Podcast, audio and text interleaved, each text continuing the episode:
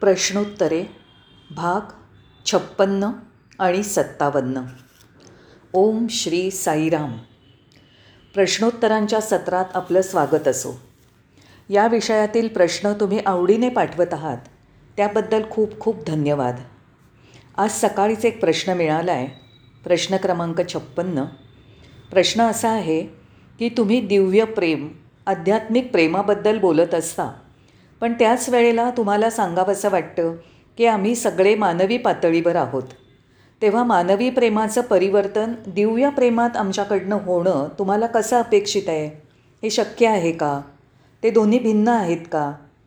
आपण या प्रश्नाच्या उत्तराचा निरनिराळ्या दृष्टिकोनातनं विचार करूया. मानवी प्रेम म्हणजे काय? दिव्य प्रेम म्हणजे काय? याबद्दल प्रथम माहिती करून घेऊया. मानवाच्या पातळीवर मानवी प्रेम सशर्त असतं आणि दिव्य प्रेम हे बिनशर्त असतं. मानवी प्रेम स्वार्थी असतं तर दिव्य प्रेम निस्वार्थ असतं. मानवी प्रेमात अपेक्षा असते. दिव्य प्रेमात मात्र कुठलीच अपेक्षा नसते. मानवी प्रेम एका पातळीपर्यंत किंवा वयापर्यंत मर्यादित असतं आणि दिव्य प्रेमाला काळ वेळ पातळी जागा कशाचीच मर्यादा नसते. मानवी प्रेमाला काही उद्दिष्ट किंवा ध्येय असतं आणि दिव्य प्रेमाला कुठलंच ध्येय नसतं. दिव्य प्रेम हेच ध्येय असतं कारण दिव्य हेच प्रेम असतं. दिव्य हे स्वतःच प्रेम असतं. प्रेम म्हणजेच दिव्यता. ईश्वर म्हणजे प्रेम आणि प्रेम म्हणजे ईश्वर. त्या अर्थाने कुठलीच अपेक्षा नाही कुठेच पोचायचं नाही किंवा साध्य करायचं मिळवायचं नाही हे थोडक्यात झालं. मानवी प्रेम आणि दिव्य प्रेमाचा हा फरक आहे. अजून एक गोष्ट म्हणजे मानवी प्रेम व्यक्तिगत किंवा व्यक्तिपुरतं मर्यादित असतं तर दिव्य प्रेम हे वैश्विक असतं. प्रश्नाच्या दुसऱ्या भागात विचारलं आहे की मानवी प्रेमाचं दिव्य प्रेमात परिवर्तन कसं करायचं? आपल्याला माहिती आहे की मानवी प्रेमाची सुरुवात देहाच्या पातळीवर होते. आपण देहाच्या सौंदर्यावर लुब्ध होतो. त्यावरून प्रेम करतो अपेक्षा करतो. दुसऱ्या शब्दात सांगायचं तर मानवी प्रेम देहाच्या आकर्षणातनं किंवा देहाच्या सौंदर्यातनं सुरू होतं. ते त्या पातळीवर थांबत नाही. हळूहळू जशी वरची पातळी गाठली जाते तसं प्रेम हृदयापासनं सुरू होतं. प्रेम ते प्रेम आणि हृदय ते हृदय. ये हृदयींचे ते हृदयी घातले असं भगवान म्हणत असत.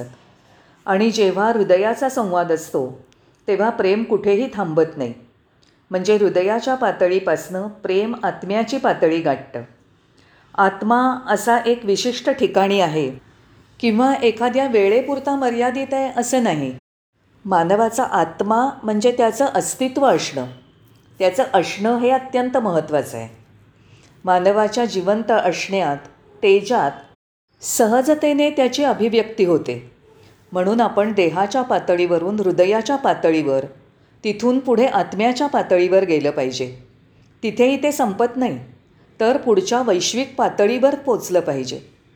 त्याच्याही पलीकडे तुम्ही समस्त मानवजातीवर प्रेम करायला लागता आणि तुम्ही जाणता की व्यक्ती ही संपूर्ण मानवतेची प्रतिनिधी आहे. हे वैश्विक पातळीवर सर्वव्यापी पातळीवर खूपच विस्तारलेल्या पातळीवर आहे. याही पातळीहून पुढे सगळ्यात वरच्या पातळीवर आपण पोचतो. तिथे निराकार प्रेमाचं अस्तित्व असतं. हे निराकार प्रेमाचं अस्तित्व तुम्हाला ईश्वराच्या निकट घेऊन जातं. ईश्वर निराकार असून नामाच्या अतीत आहे. अस्तित्व हे सुद्धा नामाच्या आकाराच्या परे आहे. अशी ती पातळी असून अस्तित्वाची पातळी ही ईश्वराच्या निकटतम असण्याची अवस्था आहे. जेव्हा आपल्याला समजेल की प्रेम म्हणजे दुसरं काहीही नसून ईश्वराचा प्रतिध्वनी आहे. ईश्वराचं प्रेम आहे आणि ईश्वर आपल्यात आहे तो प्रेमाच्या स्वरूपात बाहेर येतो आणि ईश्वर प्रत्येकात स्थित आहे. म्हणून त्या दृष्टीने देह हे मंदिर आहे. पवित्र मूर्ती ईश्वर मंदिरात आहे अशा दृष्टीने तुम्ही तुमच्या प्रेमीकडे बघा. अशा प्रकारे मानवी प्रेमाचं दिव्य प्रेमात आपण परिवर्तन करू शकू. शिर्डी भगवान एकदा म्हणाले होते की तुम्ही मंदिरातल्या स्थापित देवतेचा विचार करता. तुम्ही मंदिराच्या बाजूला असलेल्या सुरक्षा भिंती किंवा शिखरासाठी जात नाही. जर तुम्ही शिखर किंवा इतर सुशोभीकरणाकडे लक्ष द्याल तर तुम्हाला जे खरंच पाहिजे ते तुमच्याकडून निसटून जाईल सुटून जाईल. तुम्ही पवित्र मूर्तीवर लक्ष केंद्रित केलं पाहिजे. अशाच प्रकारे तुमचा देह मंदिर आहे आणि दिव्यत्वाची आत स्थापना केली आहे. ही अत्युच्च पातळी आहे. आपण प्रेम म्हणजे ईश्वराचा प्रतिध्वनी आहे हे तेव्हा जाणून घेऊ. अशा प्रकारे मानवी प्रेम दिव्य प्रेमात परिवर्तित होतं. एका पातळीवरनं दुसऱ्या पातळीवर उन्नत होतं. देहातनं हृदयात हृदयातून आत्मा आत्म्यातनं विश्वपातळी आणि बघा शोधा संपूर्ण अस्तित्वाचा अनुभव घ्या. जसं ईश्वराला प्रत्येकामध्ये बघा. प्रत्येक आकार हे मंदिर आहे असं मला या विषयाबद्दल वाटतं. धन्यवाद. प्रश्न सत्तावन्न.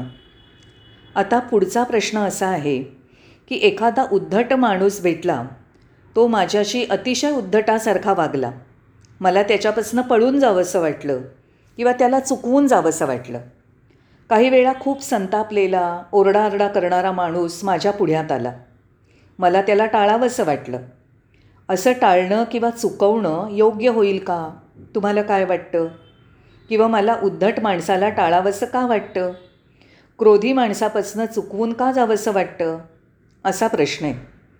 याचं उत्तर असं आहे मी त्याला असभ्य किंवा उद्धट म्हणतो कारण मी त्याला कधीतरी असं वर्तन करताना पाहिलं आहे संतापाने बेभान होऊन वागलेलं पाहिलं आहे म्हणून मी त्याला टाळतो किंवा चुकवून निघून जातो. त्यांच्या वर्तनामुळे मी त्यांना असा शिक्का मारला आहे आपण या गोष्टीचा जरा खोलात जाऊन विचार करूया. एकदा मी त्याला असभ्य किंवा उद्धट वर्तन करताना पाहिलं म्हणून मी असा त्याच्यावर शिक्का मारला. पण मी असा का विचार करत नाही की एकदा तो तसा वागला असेल. एरवी तो खूप शांत आणि चांगला असतो. पण हे माझ्या लक्षात येत नाही. कारण मी एकदा त्याला उद्धट असभ्य वागताना बघितलेलं असतं आणि त्यावरनं मी त्याला उद्धट असभ्य असा शिक्का मारतो. म्हणजे मी चुकीचा असू शकतो. माझं मत चुकीचं असू शकतं. तसंच एखादा संतापलेला माणूस जोरात ओरडत असतो. अशा वेळी नेमका माझ्यासमोर येतो आणि मी त्याला चुकवण्याचा प्रयत्न करतो. पण मी शांतपणे बसून जेव्हा विचार करतो की का बरं ती व्यक्ती एवढी रागावली असेल? तो नेहमीच असा संतापलेला असतो का? नेहमीच ओरडत असतो? त्याची कारणं त्यालाच माहीत असतील. पण मी मात्र एकदा बघून त्याच्यावर शिक्का मारतो आणि त्याला टाळतो. चौकशी केली तर कळतं तो फक्त त्या क्षणी चिडला होता. काही कारण होतं. एरवी मात्र तो शांत असतो. म्हणून माझ्या मित्रांनो आपण वरवर बघून किंवा एखाद्या वेळेला बघून तो माणूस उद्धट असभ्य आहे संतापी आहे असं मत बनवतो. पण हे योग्य नाही. आपण तो माणूस असभ्य किंवा क्रोधित का झाला असावा हे कारण जाणून घेतलं पाहिजे. मला त्याच्या अंतरंगाची आत्मतत्वाची माहिती नाही. मी फक्त त्याची अभिव्यक्ती बघितली. त्याच्या या वर्तनामुळे त्याच्या आजूबाजूच्या लोकांशी असलेले संबंध बघितले. त्यावरून मी त्याला असभ्य संतापी ठरवलं. हे अगदी चुकीचं आहे. मी त्यांना पूर्णत जाणत नाही. मला पूर्ण सत्य माहीत नाही. असे समाजातील बऱ्याच प्रकारचे लोक आपल्यासमोर येतात. काही लोक आपल्याकडे सहज बघून हसतात. त्याला फारसा काही अर्थ नसतो. ते विनाकारण हसतात. म्हणून त्यापैकी कुणी नेहमी हसरा माणूस होतो का? नक्कीच नाही. खोलात जाऊन चौकशी केली तर समजतं की तो खूप दुःखी आहे. आतमध्ये रडतोय आणि हास्याचा मुखवटा धारण केला आहे त्याचे अश्रू लपवतो आहे हसरा चेहरा म्हणजे आतमध्ये सुद्धा तो आनंदी आहे असं नाही. तसंच उद्धट असभ्य आणि क्रोधी माणसाच्या बाबतीत सुद्धा असतं. आता आपण माझंच उदाहरण घेऊया. लोक मला खूप चांगला माणूस म्हणतात पण मला स्वतःला माहिती आहे की जेवढी स्तुती ते करतात तेवढा चांगला मी नाही आहे लोक मला मोठा विद्वान समजतात पण मला आत माहिती आहे की मी काही खूप मोठा विद्वान नाही. त्यांच्या स्तुतीला कौतुकाला पात्र नाही. म्हणजे मी स्वतःला वेगळ्या पद्धतीने मोजतो. मी स्वतःला आत्मतत्वाच्या दृष्टिकोनातनं बघतो. मी माझ्या बाह्यवर्तनाप्रमाणे वागणुकीप्रमाणे स्वतःला पारखत नाही. मी माझ्या वरिष्ठाबरोबर हसून हस्तांदोलन करतो पण मनात मात्र वरिष्ठाबद्दल वाईट विचार असतात.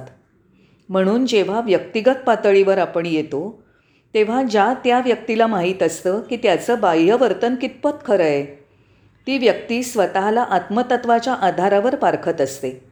त्याच्या कृतींवर नव्हे. एवढंच लक्षात घ्यायला हवं. म्हणून लोकांवर कुठलाही शिक्का मारण्यापूर्वी काळजी घेतली पाहिजे. एखादा माणूस खरंच प्रेमळ असू शकतो पण त्यावेळच्या परिस्थितीमध्ये तो रागावतो. त्या क्षणावरून तो कायमचा रागीट माणूस आहे असा आपल्या मनात ठाम विचार ठसवणं चुकीचं होईल. म्हणून पवित्र बायबलमध्ये म्हटलं आहे जज not lest thou shall be judged जर तुम्ही दुसऱ्यांची पारख केलीत तर उद्या दुसरे तुमची पारख करणार आहेत. म्हणून स्वतःची पारख करा इतरांची नाही. तुम्हाला काय वाटतं? तुम्हाला काय माहिती आहे? हे पूर्णत खाजगी आहे. तुम्ही कसे आहात हे तुम्हालाच माहीत असतं बाकीच्यांना नाही. ते तुमचं वर्तन बघत असतात. तुम्ही कसं वागता बोलता तुमचे हावभाव तुमची देहबोली पाहत असतात. म्हणून आपण कुठलीही गोष्ट मुळापासनं जाणून घेतली पाहिजे. संपूर्ण समजून घेतली पाहिजे. त्यानंतर निष्कर्षावर आलं पाहिजे. जेव्हा आपण गांभीर्याने समजून घ्यायचा प्रयत्न करू परत परत त्याकडे बघू तेव्हा आपण कुणावरही शिक्का मारणार नाही.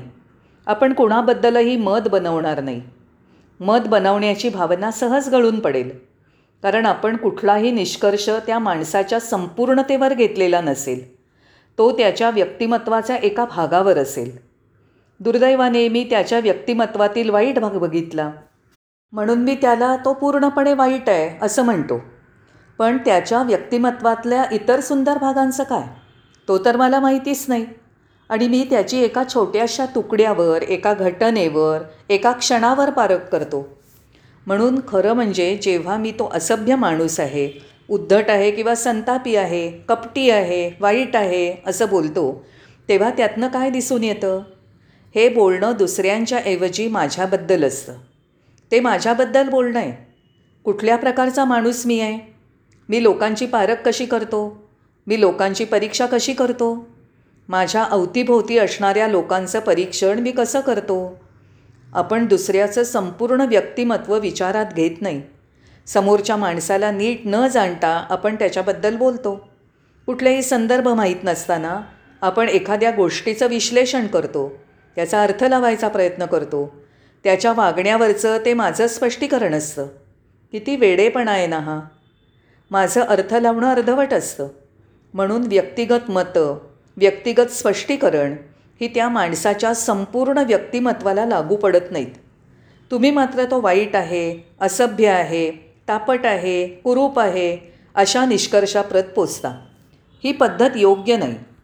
म्हणून निष्कर्षाप्रत घाईने येणं योग्य नाही. कारण आपण त्याची अभिव्यक्ती बघतो त्याच्या पूर्ण स्वरूपाला खऱ्या रूपाला जाणू शकत नाही. आपल्याला त्याचं संपूर्ण परीक्षण करता येणं शक्य नाही. पण आपण स्वतः चांगले आहोत का वाईट आहोत हे आपल्या आत्मतत्वाच्या संदर्भात आपण जाणू शकतो. धन्यवाद.